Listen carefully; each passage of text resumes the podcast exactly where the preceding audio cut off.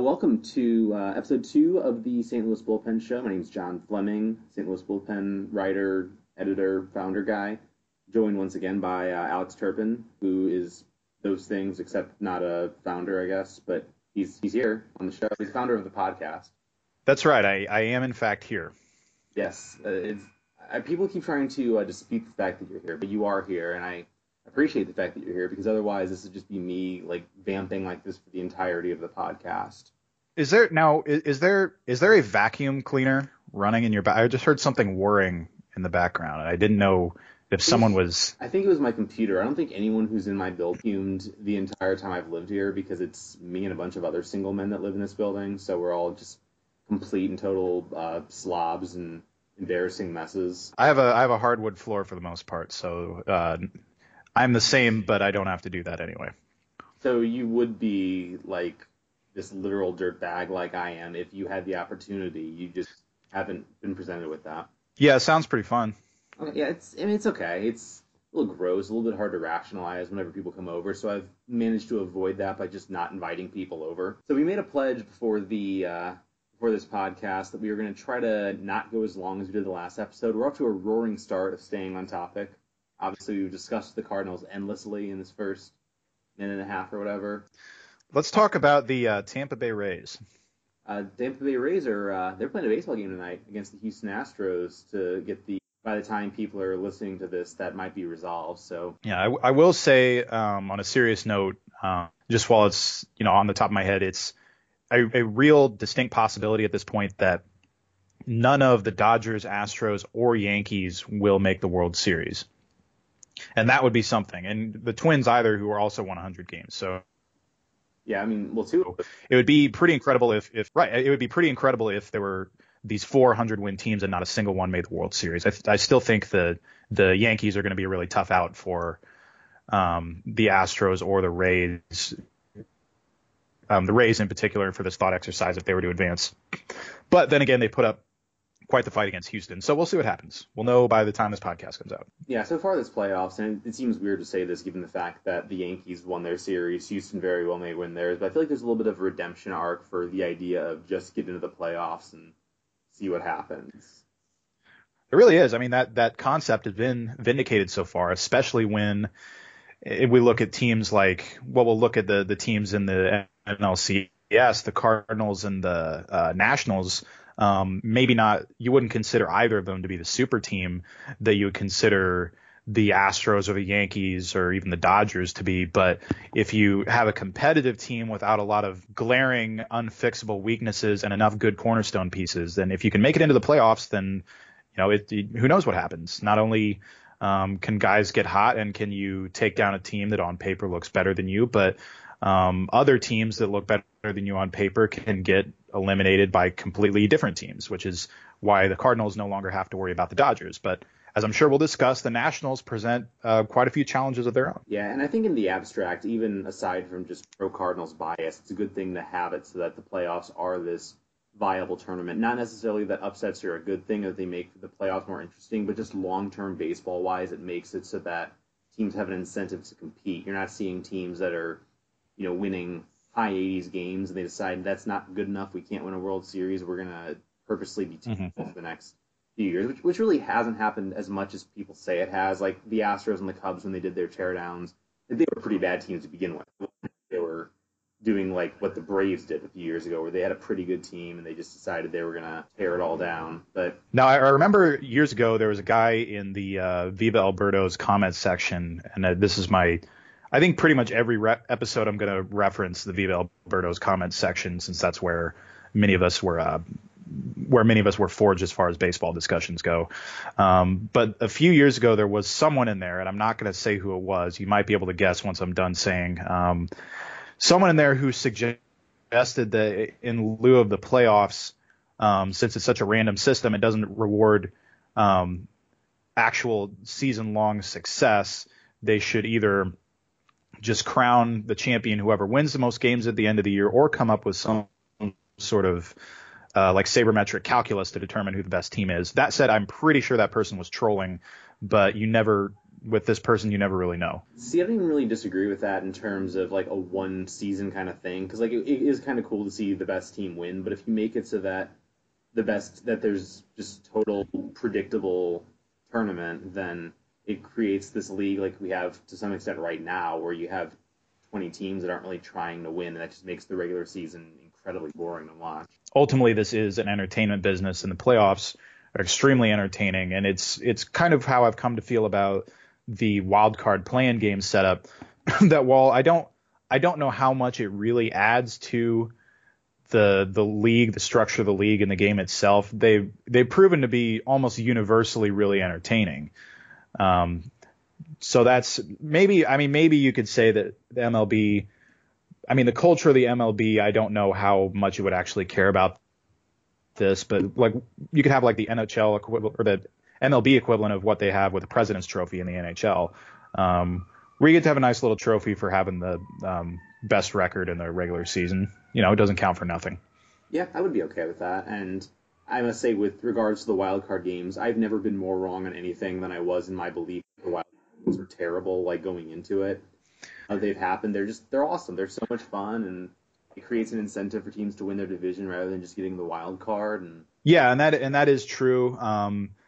I mean, in fairness to you, the idea at first sounded terrible. It sounded like they were trying to recreate 2011. Yeah, exactly. They saw the chaos of 2011, and they wanted to capitalize on that. But I mean, if that is what they were thinking, then they've done that, and it's been really fun. The Cardinals playing in the first one, that one was chaotic and fun, and so many of them since then have been the same way. Who did the Cardinals play in that first wild card game? I'm trying to remember. It's for some reason the team just is being blocked out of my memory right now. In October of 2012, I was kicked in the head by a horse, and I don't remember anything before that. Okay, well, it's unfortunate. There was a really good World Series the year before. Maybe we'll discuss that on a future episode, just sort of reacquaint you with. We'll get to it at some point. But yeah, for now, just to answer the question that I posed to you, the team that the St. Louis Cardinals beat in the 2012 inaugural wild card game was the Atlanta Braves. And the Atlanta Braves were the team that the Cardinals just faced in the National League Division Series. I'm not going to spoil the results. We're going to have to just go game by game. And I don't know the results because I was this morning at 9 a.m. I was kicked in the head by a horse, and I don't remember anything before then. So have you considered like staying away from horses for a while, or do you just keep forgetting that you had the horse trauma each time it happens? So you just don't remember you should avoid them. I like horses. They have soft, velvety noses that I like to pet. But then they kick me. Apparently they don't like it when you pet them based on what I'm seeing. No, apparently not. I guess it's time to go game by game. And if you could go ahead and pull up Baseball Reference just so you can at least have an idea of what's going on and pretend that you watched the games. Sure. Really appreciated. So yeah. Game one, and I know at this point we're recapping week-old action. I think the overall story is going to make things interesting for people. So game one was last Thursday, and it was chaos. The game was just absolutely it was sort of madness. There was The Cardinals ended up winning the game. They made a comeback to I believe they tied the game in the 8th inning, and they went ahead in the 9th inning, put up a 4-run lead entering the bottom of the 9th inning, which they nearly surrendered in full. But they ended up winning the game by 1 run anyway. So they ended up winning 7-6. We really should have seen this coming, and I alluded to it maybe a little bit in our series preview, but it was such a toss-up matchup between these two teams, and the teams were designed as such that it was made for this sort of chaos. This series was, and that is what we wound up getting. And this, the narrative starts building there. I mean, it was a fun win. The series did not get any more normal after that, and not only the Cardinals scoring in going long stretches without scoring and then scoring in spurts, but also the first Carlos Martinez incident occurred in that inning when the Cardinals almost surrendered the lead. But it was no harm, no foul, because the Cardinals were able to take game one on the road. And if you can take game one on the road in any series, it's so critical. There's all sorts of times to come back, but it just sort of sets the tone for the next couple of games. Yeah, there was a lot that happened in game one that became stories throughout the course of the series. Like you mentioned, Carlos Martinez escaping. I guess technically he would have gotten the win, right? Because he came in the bottom of the eighth, and then they took the lead in the top of the ninth, and then they held on. So I think that's right. Yeah, the will to win. Wins are important and relevant pitching statistics that we must treasure forever. Yeah, the good stat. And how many games did Jack Flaherty win, that bum? He won the same number of games this last year as John Gant, the relief pitcher who was left off the playoff roster. So yeah, something of a telltale sign that there's a little bit of sarcasm brewing here. But yeah, a couple incidents happened with Ronald Acuna Jr. And I'm kind of curious what your thoughts on these. There was one play earlier in the game where he hit what apparently he thought was going to be a home run. Sort of admired the ball as it went off the bat, and it would have for sure been a double had he run out of the box. They ended up stopping it first, and a few of his teammates ended up criticizing him after the game for it. Freddie Freeman was critical, Ozzy Albies was critical, and what did you think about that play other than, hey, that's good for the Cardinals? Much the entirety of your thoughts. Yeah, so I'm definitely a pro pimping home runs guy. I think it's fun. It's really not a big deal. I do think there are a lot of people who kind of use it. They like to use those moments to get on their soapbox to kind of make bigger points.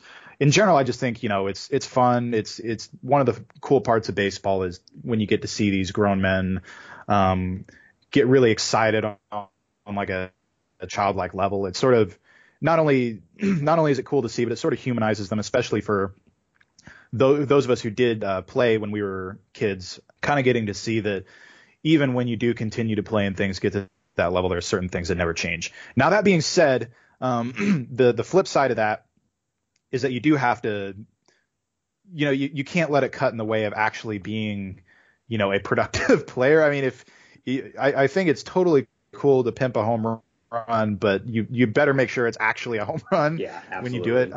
So, I mean, I don't think it wound up having a huge impact, but you definitely don't want to be in a position where you having a little bit of fun winds up actually costing your team. So that's the flip side. I mean, I have no objection, and we'll get to this in a minute. But it's okay to pimp a home run, but if it's a close call, then maybe just wait until it goes over. Like, I think you're a little bit more pro bat flip than I am. It's not even because I'm anti bat flip. I just don't care. Like, I find they're fine. Like I don't mind that they exist, but once they're just done over and over again, they kind of loses the specialness. And like you mentioned, some people try to get on their soapbox about it, and there's some people that are soapbox against it. But I think I'm at least as annoyed by the people that are soapbox for it, about basically just yelling, look how fun this thing is, look how fun I am for thinking this fun thing is so fun. And okay, dude, I get it. Fine, it's right. Whatever. It doesn't necessarily excite me. I think that in the case of the Acuna one, earlier in the game on the double that turned into a single. First of all, like you said, dude, it has to you have to get it out of there. You better be sure that it's leaving the stadium. And second of all, it just almost seemed kind of contrived to me. It didn't seem spontaneous in the way that. Yeah, and that flips, just a guy throws it and it just clearly is excited. He just seemed like he kind of was putting on a show, and. Right, and that was something that I was thinking of as you were talking that I actually agree with. The other thing is they're very fun when they're a spontaneous, actual real expression of joy. The more contrived they seem, the more it kind of waters it down. Kind of the classic example of a good version was Jose Bautista. Who you could tell just genuinely, as soon as the ball left the bat, the ball was gone, and felt like in that moment he was on top of the world, aggressively threw the bat. Another example, I mean, we saw Matt Adams a couple years ago do a great bat flip where that was an exuberance. So, yeah, the more contrived it is, the less fun it is, because the enjoyable part, the sort of exuberance of it isn't.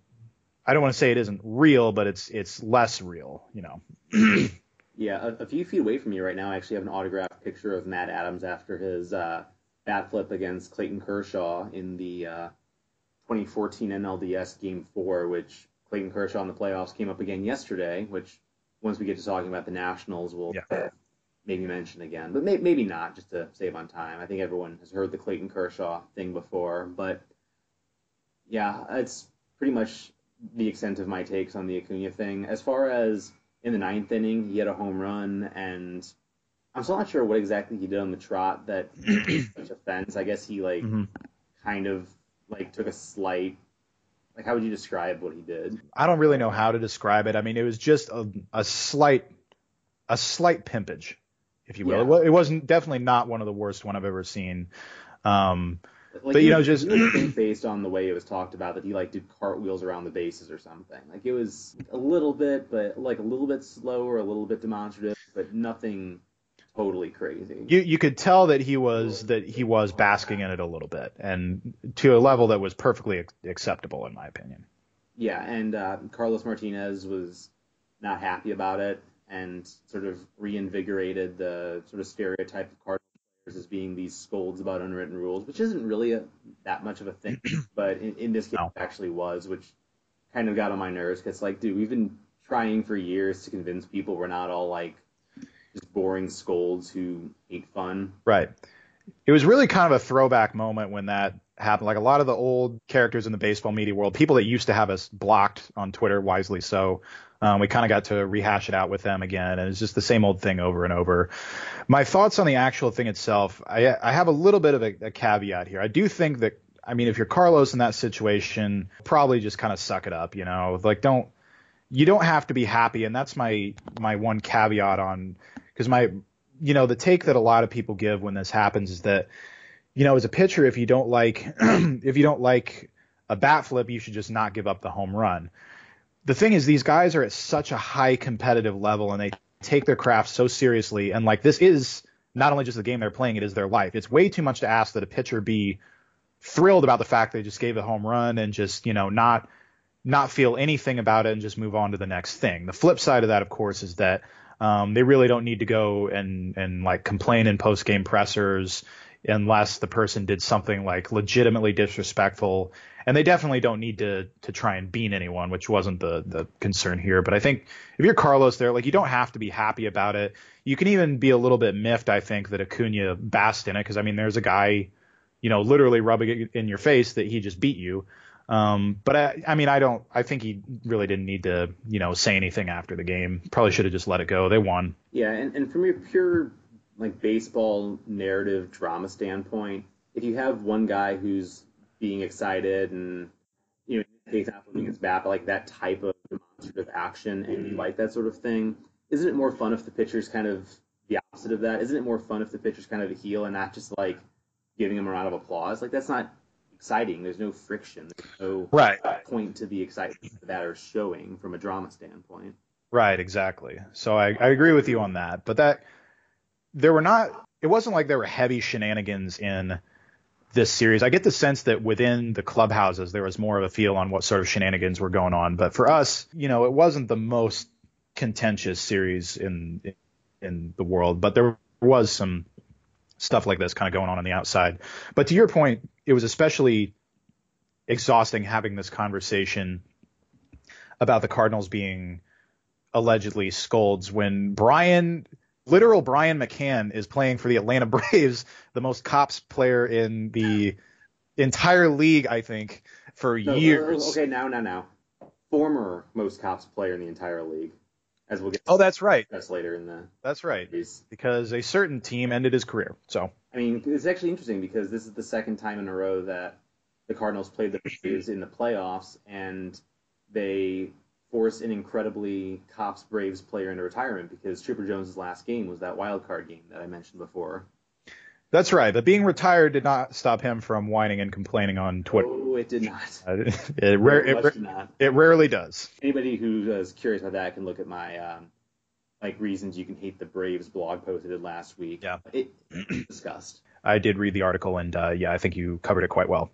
Now, was the I keep losing track. Was the Helsley thing in as a result of game one or two? That was game one. That's okay. Ryan Helsley, who is of Cherokee Native American ancestry, came into the game, and as Atlanta Braves fans are known to do, did the Tomahawk Chop. And he was asked about it after the fact, and I think was pretty professional about it. He said he, like, it wasn't like it was going to destroy him mentally if somebody did it, but he didn't care for it. He thought it was disrespectful, which is a thing that people have been saying about the Tomahawk Chop, which began. Yeah. And boy, there are a lot of Braves fans who are very defensive of the Tomahawk Chop. And it, like, I think most Braves fans probably don't think that much about it. It's just kind of a thing. They might even go along with it, but they're not doing any kind of like if it went away, they wouldn't really pay attention to it. But the ones who do care about it, they're very online about it. Yeah. So we shouldn't allow ourselves to be guilty of the same thing that we acknowledge other people do, which is the fact that in these circumstances, we're seeing the worst of the worst and judging all of them. But I mean, there were quite a few that crawled out of the wood.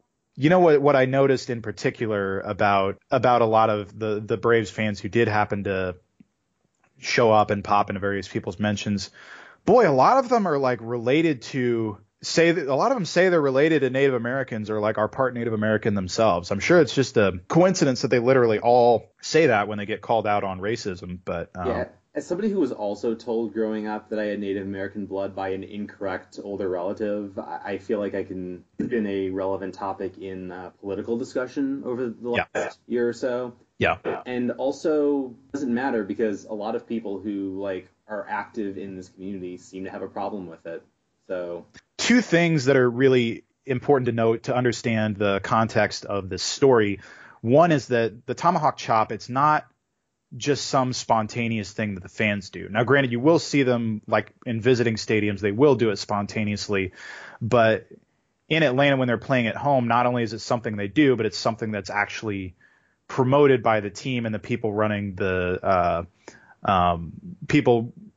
running the show at the stadium with the dimming of the lights and the playing of the music. It's something that they actively encourage people to participate in. The other important thing to note is that Ryan Helsley, and I actually wouldn't have even really had a problem with it had he done this, but Ryan Helsley was approached and asked about it.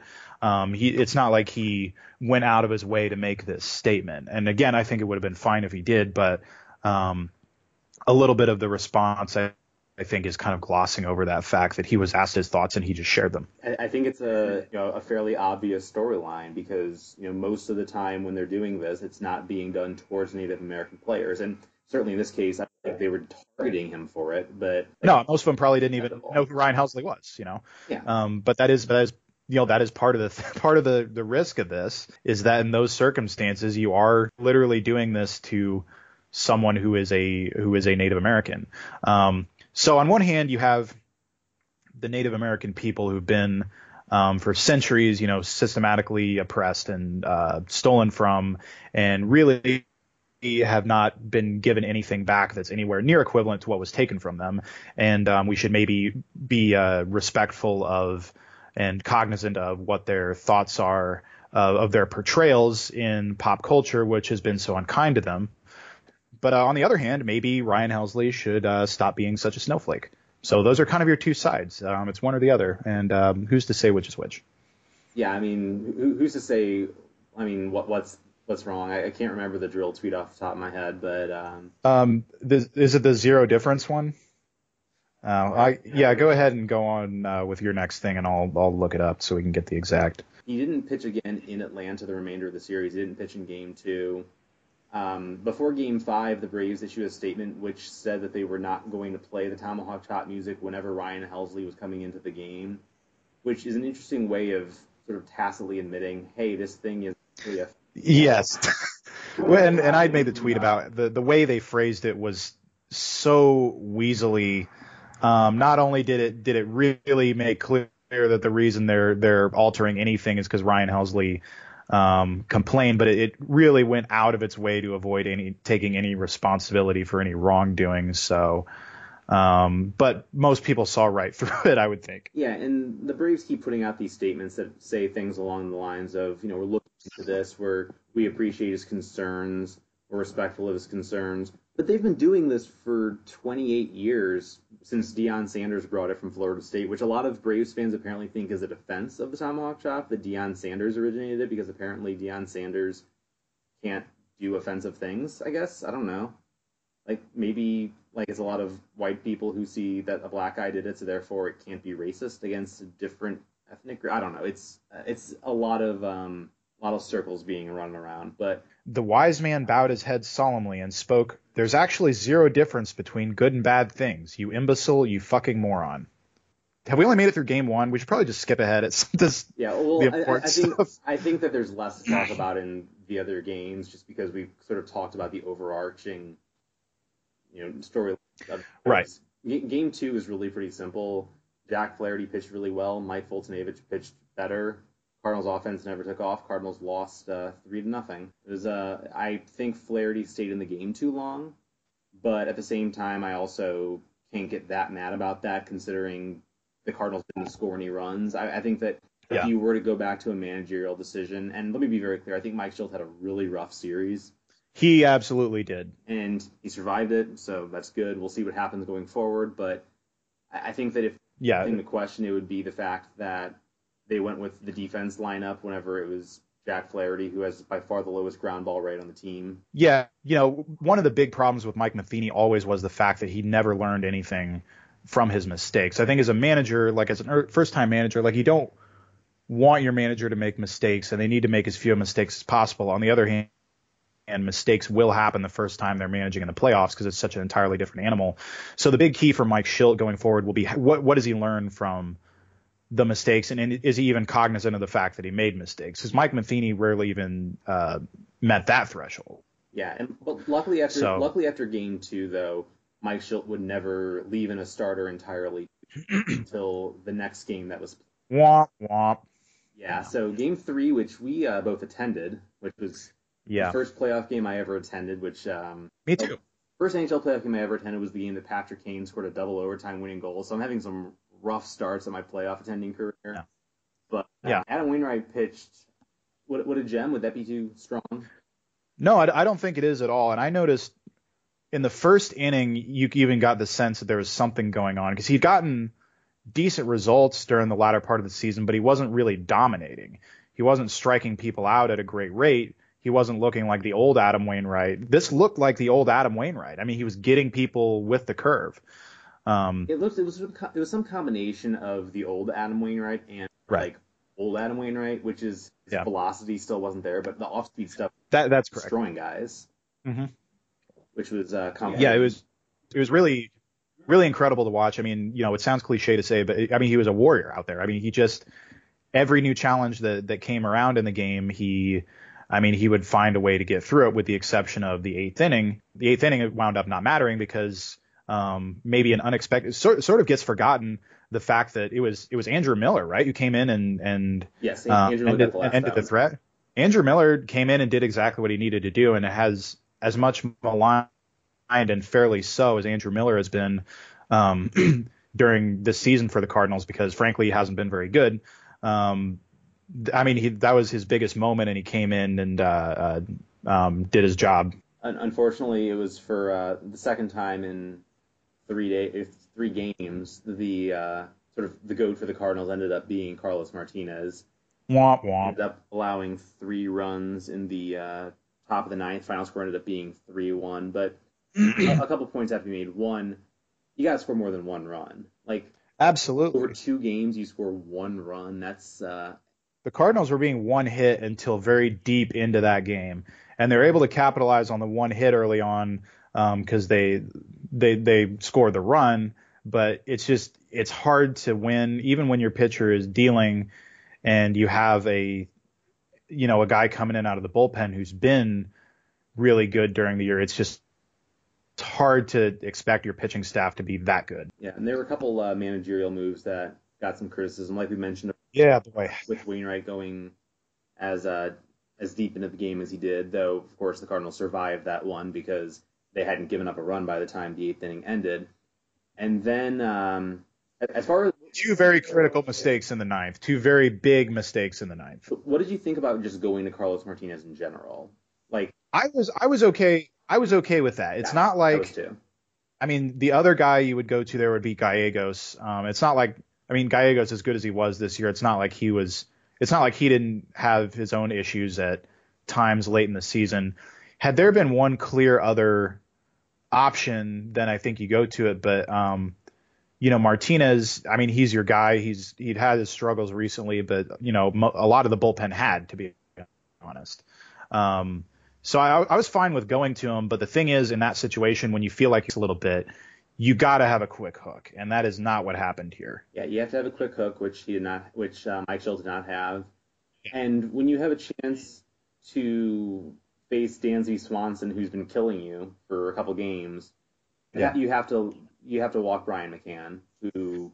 And I just can't. Did Shildt even offer an explanation to this? It was something along the lines of Martinez having success in the past against Swanson in like 6 at bats. You just we can't have managers. I know they all do stuff like this. We just can't in 2019 still have managers do things like that. Yeah, it was rough. It was questionable. I most definitely would have. You know, if you didn't feel comfortable with Martinez going against Brian McCann, you should probably just take him out of the game at that point. So then Dansby Swanson kind of, I mean, you could just tell at the time that that's a move that they were just going to pay for. And they did, because Dansby Swanson tied the game. Now, at this point, you really have to pull him. Yes, absolutely. Because, I mean, in fairness to Shildt, leading up to this, before Carlos Martinez, like, I know he let the lead man on, but he had a couple of good at-bats, got the next 2 outs. Couple strikeouts, I believe. Yeah, and he looked good. The intentional walk, bad. But after he gives up the tying run, I think you have to go get him at that point. Yeah. And, like, at that point, I couldn't question the fact that Martinez was in the game. And, like you said, the fact that you didn't just pull him after the first batter or anything. But right. At some point, you have to make that move. And you know, maybe based on what happened in Game 4, which we'll get to in a second, like maybe Helsley starts pitching in those sorts of high leverage situations. Right. I would not be opposed to that at all, because he was probably the Cardinals' best reliever in the series overall. I mean, Shildt has shown a tendency to kind of build his high leverage situational decisions around, you know, when guys are looking really good and going on streaks like that. You know, Gallegos definitely worked his way into that role. It seems like Helsley has maybe just kind of been inching more towards that anyway. So I wouldn't be surprised to see that. I would be more than welcome to see that. Yeah. And like Gallegos and Martinez have both, they've slipped a little bit from what they were throughout most of the season, because they both had very good seasons. It's not to the extent that like John Gant did, where I'm going to take him off the roster or anything, but I would not be opposed to sort of switching up the leverage, but, and we can get into, you know, future series rosters in a little bit, but like there aren't any dramatic changes I'm making as far as like what relievers you're employing. Cause I'm not like suddenly like, oh, I really want to see Austin Gomber out there. So I think he's hurt, but somebody like I think that would be really absurd for that particular reason. Yes. Especially I looked, and I think as of like within the last hour, there was like a statement from Mike Shildt that he doesn't expect Waka to be ready to go. So that would be one of the ones that you would, that would make a difference. But if he's not ready to go, then I think you pretty well leave the bullpen composition the exact same. I think at that point, unless somebody else got hurt that I don't know about, the pitchers will end up being the exact same. I'm sorry, and I'll say at this point, I'm sorry if you heard some movement in the background there. Freddie, my first Freddie update of the pod is he's playing with a toy mouse. Awesome. Hope he's having fun. Yeah, he seems to be. Awesome. So Game 3 was a downer, but we've dwelled on that enough. They needed to score more runs. In Game 4, they 2 home runs in the first inning, so that was a good start. Yes, they did. But then things got worse. They did. But then they got better. They did. I'm just going to – I don't – And they got worse again, then they got better again. Yeah. I don't want to make a habit of this, but I'll read my tweet on this verbatim. Please do. No, I'll always up for reading some – Tired. Yadier Molina will make the Hall of Fame. Wired. Yadier Molina will make the Hall of Fame on the first ballot. Inspired. They will tear down the Hall of Fame and rebuild it as a shrine to Yadier Molina. I mean, he really is the only baseball player in some way. Yeah. I just want to give a kind fuck you to Jeff Passan, who I am starting to think is a psyop by ESPN to make all sabermetrics people look like unbearable, unlovable nerds, which a lot of them are, myself included. But the point is that we're not all Jeff Passan. Yeah, I'm a little more generous, I think, towards Jeff Passan than a lot of other people are, and towards like the people that don't think Yadier Molina should be in the Hall of Fame, but there is sort of like a religiousness to it that I find very off-putting and bizarre. And like, I wasn't the guy who, as soon as the game ended, was just tweeting like, "Hey, Keith Law, how do you think about that from the Hall of Fame?" or whatever. But at the same time, like, I also think it's fine if you do, because it's funny to make Keith Law mad, and for that reason only. That's fair.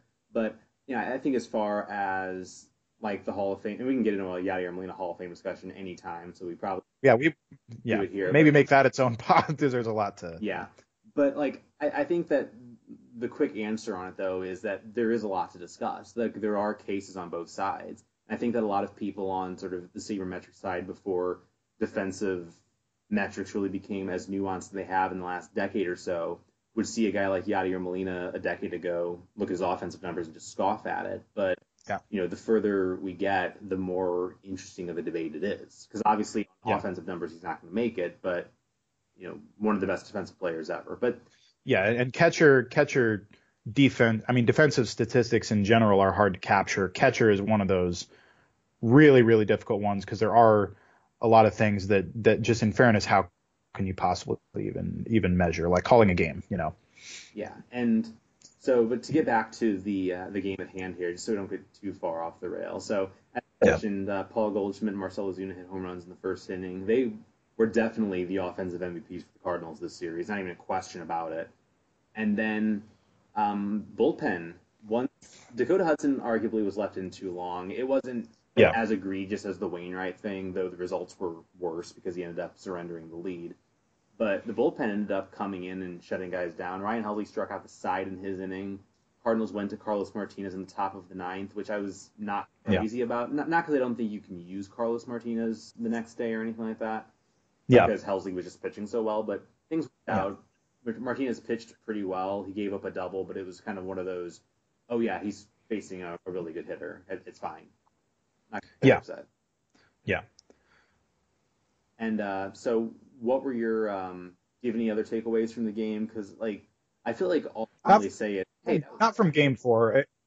I mean, from game four, you know, it just, you felt really, things felt downtrodden after game three. Like, it was always possible that they could come back and win two in a row. When you look at it that way, it's not too daunting, but there was just something about this is such a resilient team, is something you can say about the 2019 Cardinals with all the ups and downs they have, is they never, and maybe not only a credit to like the veteran leadership on the team, the players themselves, the strength of the bench there, but also to Mike Shildt managing, I would think, the fact that they never seem to get, you know, down in the dumps. I mean, they easily could have. You had your, you know, 38-year-old pitcher throw the best game he's thrown in quite some time, I would think, and not win that game. That it's such a deflating moment. But even during the stretches of the game where they weren't hitting, it never seemed like they were letting themselves get down in the dumps by the situation. It always just felt like they were ready to be poised to make a comeback. They just had to actually do it. Yeah, and game four was a very dramatic, exciting game. Game five, there's been a recent history. Semi-recent history of the Cardinals having dramatic Game 5s of the NLDS. They had the 1-0 Carpenter out-dueling Roy Halladay game in 2011, wild comeback in Washington in 2012.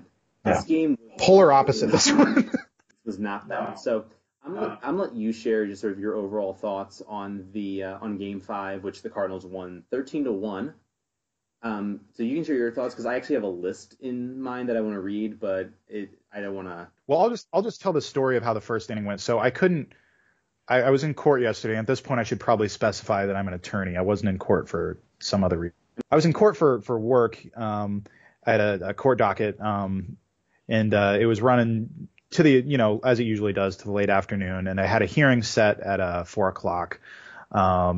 My client did not show up, and the court in this place gives them 15 minutes to show after time to show up before we go ahead and call it and reschedule and do whatever we have to do.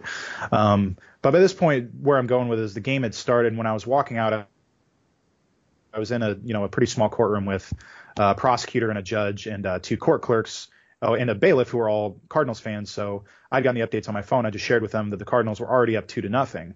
By the time I walked out to my car and turned it on, it was 5-0. Pretty good. So really, I just an explosion like that, I mean, I hadn't remembered a Cardinals inning like that, period. I think I was listening to Shannon and Rudy on the radio the rest of the way home, which normally is fine, but as an aside, holy crap, they got to get Mike Shannon out of there. He's can't do this. I love Mike Shannon, but he can't do this anymore. I should say as a bit of advice that they also have the games on 101 ESPN locally, if you want to listen to those. I know. I like listening to Rooney, though. But the drawback this series was that Chris Berman was the one doing the national game. So he, after Paul Goldschmidt hit a big home run in Game 1, I wasn't listening at the time, but I heard it, like the replay of the call. He, as the home run was going, he says, Paul 24-karat Goldschmidt. Oh, it was. What is that? I started yelling at my radio fuck? In my car. It was rough. If I heard that in my car, I would maybe just crash my car at that point. It wasn't a lot of traffic, and I wasn't on the highway, so I was in a relatively low-danger area, luckily. Yeah. Also, Freddy's found a different toy to play with. Good for him. Just wanted to know. Yeah. Okay, so... so what's your list? So these are what I consider to be the top four funniest facts of sort of the explosion of, okay. say, of the 10-run first inning. So... number four, so a mutual friend of ours, my former podcast co-host at Viva Alberto's, Heather Simon. Hey, Heather. People who know Heather, who may be listening to this, I don't know. But yeah. She's friends with us. She should listen. But so she's a big fan of the Mobile on the Run, Six is a Serious Number promotion. Oh, absolutely. Where if the Cardinals score six. Big part of Heather's brand is the Six is a Serious Number, and it is a wonderful part of her brand as well. If the Cardinals score 6 runs in an inning for anyone who, or 6 runs in a game, sorry, not an inning, 6 runs in a game, then drinks at Mobile on the Run are 50 cents the next day. I actually have gotten a Snapchat from Heather since we started recording. I haven't opened it yet, but I'm going to say that the odds that it's a picture of or a video of her cheap drink. I also have gotten one. Yeah. I will check it. I'm just gonna. And you are 100% correct. It is a live update. Yeah, I hear the music in the background for you. Yeah, she's listening to a Story of the Year. She often is. But anyway, so a lot of the games, because like I'm a fan of the promotion too, not to the extent that she is, but like the. It is very fun. The stupid song, yeah, the stupid songs they do are really fun. Yeah. So like frequently I'll text her either like cheap drinks in all caps or like the like drink emoji. I sent the cheap drinks text at 4:22 p.m. yesterday. The game started at 4:02. So, yeah. And I don't think I sent it immediately after they got the 6 runs either. So, but it was quick. It was quick. Number 3 is that Dexter Fowler had his third plate appearance of the game in the second inning. There were only 2 Cardinals starting position players that didn't get a hit. One of them was Yadier Molina, who was the hero from the day before. Mm-hmm. The other one was Matt Carpenter, who drew a walk in the first inning and then was pulled as a defensive replacement in the middle of the first inning. Yeah, which is you always love to see that. Yeah, like Molina, you could argue, didn't have a great game. I'm not going to get too upset about it, but whatever. Carpenter did his job, and then they just were like, let's just put Harrison Bader in. Let's not dance around this. Yeah. And then my number one, and this is actually a pretty easy number one for me. Let me pull up the exact text message. So I ended up watching the game at a bar, and I texted a friend of mine earlier in the day because I knew that it was, like, on his way home from work, the bar was. I was like, if you want to come by and watch, a few of us are going to be hanging out and it'll be fun. He said that he couldn't because he had some, like, work he had to do. And then he texted, this is a quote, "Now, if they get up, like, 10-0, I'm definitely considering driving down for some victory shots." He did make it, and we did do victory shots. So that's the important highlight. All right, good. Yeah, man of his word. Yeah. It's just good karma. But, yeah, the Cardinals, they won, they advanced, and thanks to Clayton Kershaw's latest womp kerfuffle, the Washington Nationals won their first playoff series ever and will be coming to St. Louis for Friday night. Cardinals have home field advantage for this series. They have home field advantage even though they had a worse record than the Nationals because they won their division and the Nationals didn't. That rule will not apply to the World Series in case the Rays get there, which might not even be a relevant thing by the time you're listening to this, but just for clarification. But as far as this series is concerned, we both mentioned on the previous episode that we were like more scared of the Nationals than we were of the Braves. I believe we both picked the Dodgers, though, right? I don't remember, but probably. I definitely did, so I'll cop to that. What are you, Brian McCann? But, I mean, it was kind of nice that the fact that we get home field advantage now. I don't think the Nationals do. I think we're on an equivalent level as the Dodgers. So I didn't have really strong feelings about which one we got to face. I think both of them are going to be very, very difficult challenges with their pitching staff, especially. But having home field advantage is nice, so we can say that's a positive. Also, not having to play any West Coast games is very nice. Yeah, I think as far as home field, it's like really more of an aesthetic thing. I don't think it really makes that big of a difference in terms of winning the series. No, so yeah, it's just a thing that's nice to have. Yeah, and you know we don't have that additional layer of obnoxiousness because like the Nationals have like a Tomahawk Chop equivalent. Like we aren't going to do the celebrity fan section like we did last episode with the Braves because I think with the Nationals it would just be like defense contractors and right, yeah, whoever, yeah. So I think we win. Also, that bit took like 5 hours, so yeah, we'll just say that we win and then leave it at that. I'm just gonna assume that like I don't know, Fugazi or big Nationals fans or something. I don't even know like what celebrities really from DC, but I'd say I think if I had to guess, and I don't even know this for sure, Dave Bautista is from DC. He might be a Nationals fan. He's pretty cool. He would be their leader, but when stacked up against, you know, John Hamm and the like, I think we definitely win. And also all the negatives they would have. Yeah, he's gonna like cancel out Brett Kavanaugh or something. Yeah. So they did announce the game one starters. It'll be Miles Michaelis versus Aaron Sanchez. I didn't hear that. Actually, I had heard it was gonna be Wainwright, but I think that probably is a better move going with Wainwright or going with. Yeah. So I don't. Yeah, Wainwright will be game 2, Flaherty will be game 3, and Hudson will be game 4. And they also said that in the first game or two, Hudson would be available out of the bullpen. I don't know that the Nats have announced their order for games 2, 3, and 4, but for game 1, it will be Aaron Sanchez. Reminds me a little bit of when Anthony Reyes started game 1 of the World Series for the Cardinals, like. Cool, but you knew like the really marquee pitching matchups were to come later. Yeah, and he faced Justin Verlander in that game and won, so that's the important note. And that's nice. It's very possible that the Cardinals end up facing Justin Verlander again later in the postseason. So hopefully with similar results. I'd love to see him botch another pickoff attempt. I mean, Dakota Hudson has to be considered like the current rotation parallel to Anthony Reyes, or maybe like somebody gets hurt and then Ponce de León has to make the start. That would be the close. I was trying to think, did Ponce de León pitch at all in the series? No, he did not. I thought for sure after they took that big lead, they'd bring him in for like 3 innings. I wanted them to bring Helsley in so bad. I wanted to see Helsley do the 9th, but Ponce do be like the bridge. But as long as he pitched okay, be the bridge like between Flaherty and Helsley, maybe like. Seeing Hennessy Cabrera was fine because he hadn't really gotten any work either. But yeah. I understand, you know, having the key guys in there. And I understand, as it's been pointed out, this wound up not being entirely true because, like, with the starting line, because, like, a Rosario came in as a defensive replacement. I almost think, like, I know they like to have the main guys out there to do the celebration. I think it's more demoralizing to bring in your, like, entire bench and have them be the ones to celebrate. But that's neither here nor there. I agree with that. Speaking of Arozarena, do you think he's going to have any issues getting onto the NLCS roster since he posted the video of Mike Shildt swearing during the post-game speech? Only if it depends on how the Cardinals look at it. Only if they care, and I don't know yet that they care. I was talking about this with my friend and coworker Robert earlier, who is I know listened to episode 1. So hello, Robert. Hi, Robert. He said that he really hopes they don't make him like issue an apology for it, and I agree with him there. Well, technically he issued an apology already on Instagram, but hopefully nothing. Shildt?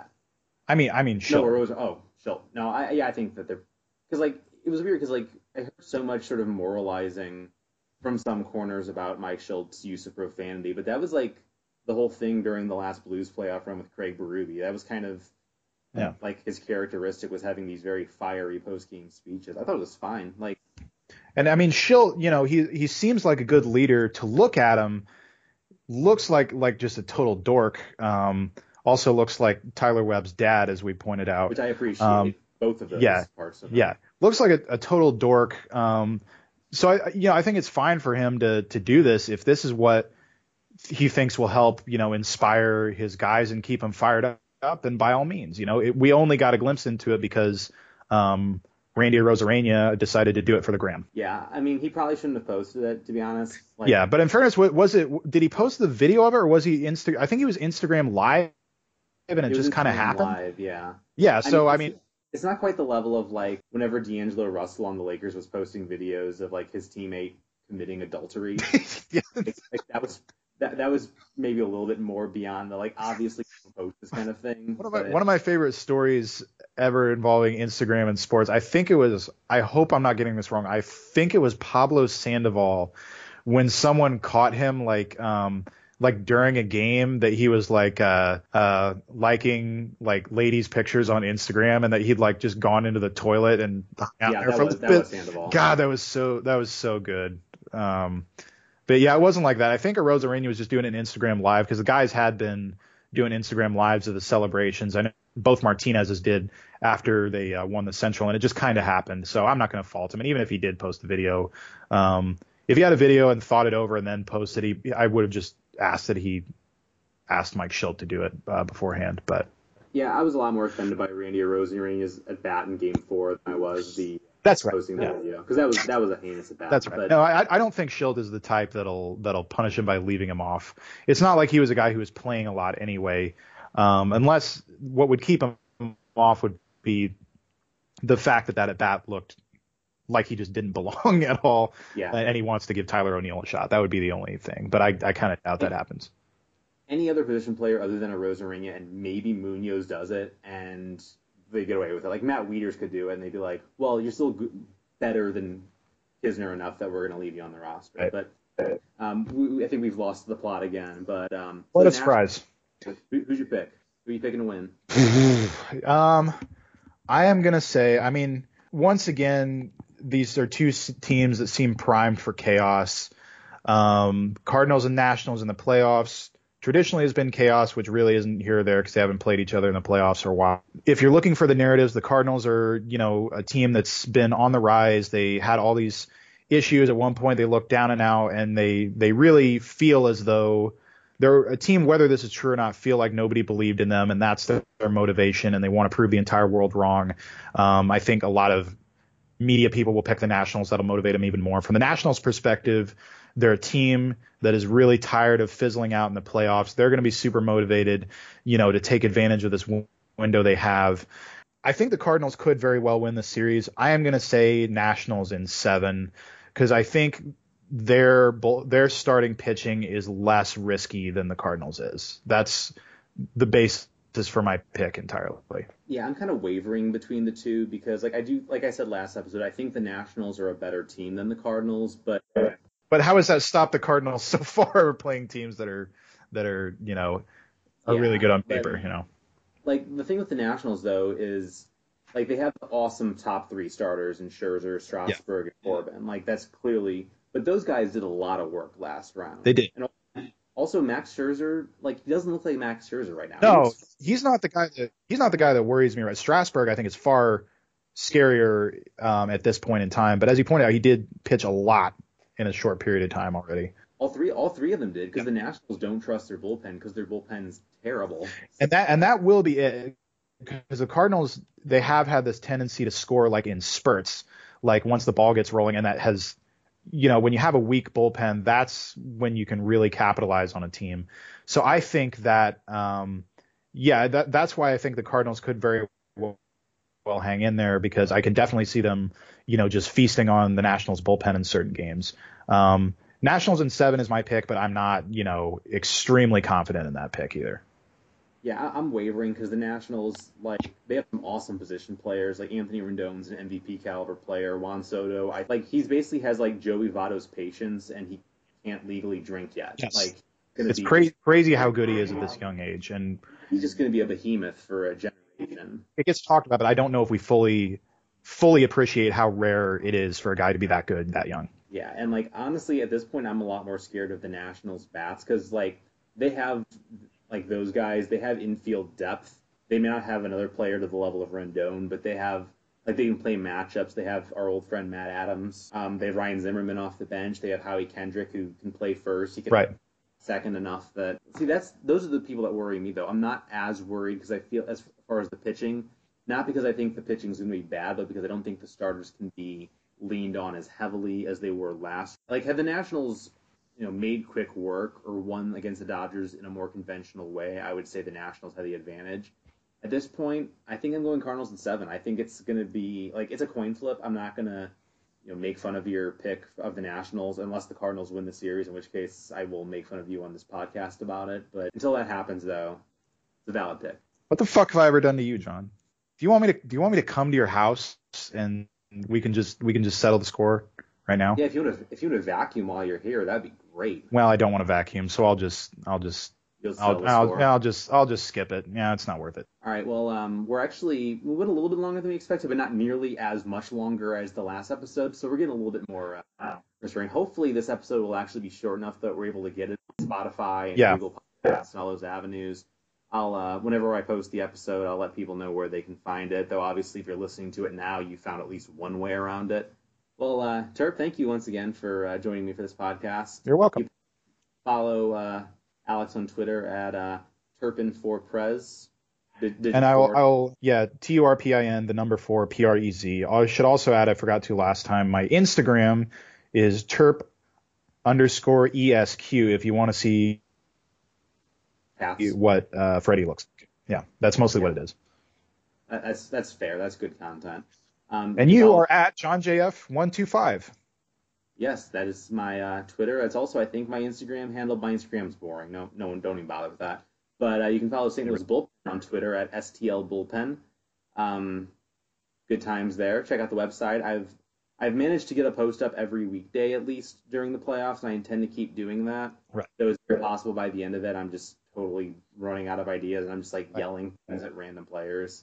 I can't yell, like, Brian McCann retire bitch or anything, because he actually did retire after Game 5, but... You could do Brian McCann, congrats on retiring, bitch. That'd be a good bit. Yeah.